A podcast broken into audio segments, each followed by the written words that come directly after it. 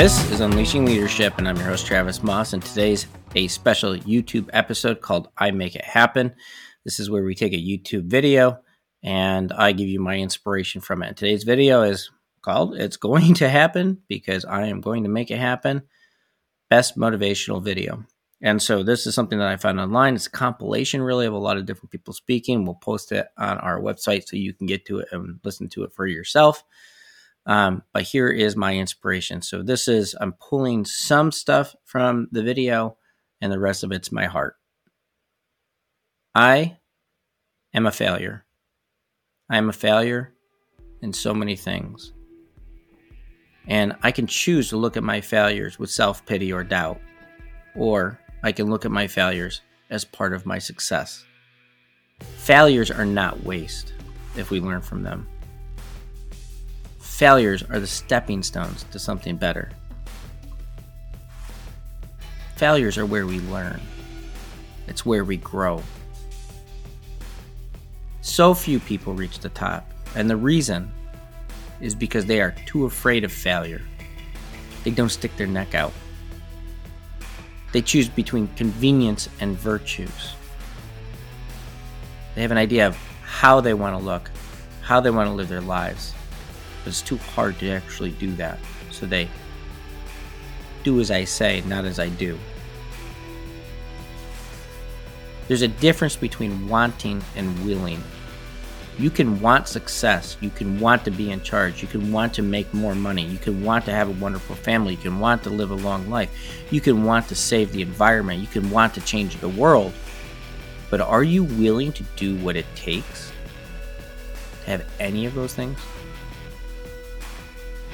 Doing what it takes means that there are going to be days where you will be lonely because you are walking a path that not many can follow. Times where you will be broke. The richest men in the world have all been broke many times. Moments where you will stumble, and sometimes it will be in front of the largest crowds. But being willing to do what is required to get where you want is the difference between the top and the bottom. And there's not much of it, there's not much in between. There's the top and the bottom. There's the people who do things and the people who don't. People who try to do things and but don't stick to them, don't commit to them, don't get through them. They're just in the bottom. The problem most of, most of us have is that we are embarrassed or we are afraid of being embarrassed. We're too easily shamed. Take whatever might embarrass you or whatever you are or might be ashamed of and use that as your why. Flip it around. Not to avoid it, you don't run from things, you challenge it. Imagine whatever that thing is standing right in front of you that nasty, horrible, gross, ugly thing holding you back, standing right in front of you. Spit right in its face. Imagine yourself spitting in its face. And you might say, well, that's bad sportsmanship. That's that's not what gentlemen or gentlewomen do. Well, there is no good sportsmanship with your shame. Your shame has held you prisoner for too long.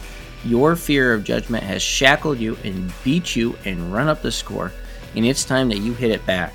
And when you hit it back, you hit it so hard that you knock your shame and fear and guilt and whatever else is holding you back on its ass and you send it crawling and sniffling back into the darkness from where it came. And you remember how these demons ran up the score on you, how they embarrassed you, how they made you less of a human being, and you buried them with the same channel turning style blowout. This is how you get over failure. This is how you become successful in any meaningful way. This is how you become the example for others. And before you say that you never wanted to be an example, if you have children or young people in your life, don't go there. If you have employees or people that look up to you, don't go there. If you have younger brothers and sisters, don't go there. If you're a teacher, don't go there. If you are religious, do not go there. By the very nature of who you are, if you are any of those things, you are an example to others and you have a responsibility to be a good example to, to others. You want to have a better world for you and your children to live in? You have to be the example that they look up to, not somebody else. Stop waiting for somebody else to show the way. You show the way. My favorite quote from the whole piece the moment you take your life off mute, you will give volume to all those who depend on you. You don't have the right to hide. You probably don't realize how powerful you really are and how many people could possibly depend on you. I'm not talking for money. I'm not talking for love or anything material. I'm talking for inspiration. We are in a world that is running short on inspiration and hope. When you do step forward from the shadow of fear, anxiety, embarrassment, shame, whatever else is holding you back, and you step into the light of inspiration, motivation, courage, and ownership, burn the fucking bridge behind you and never go back.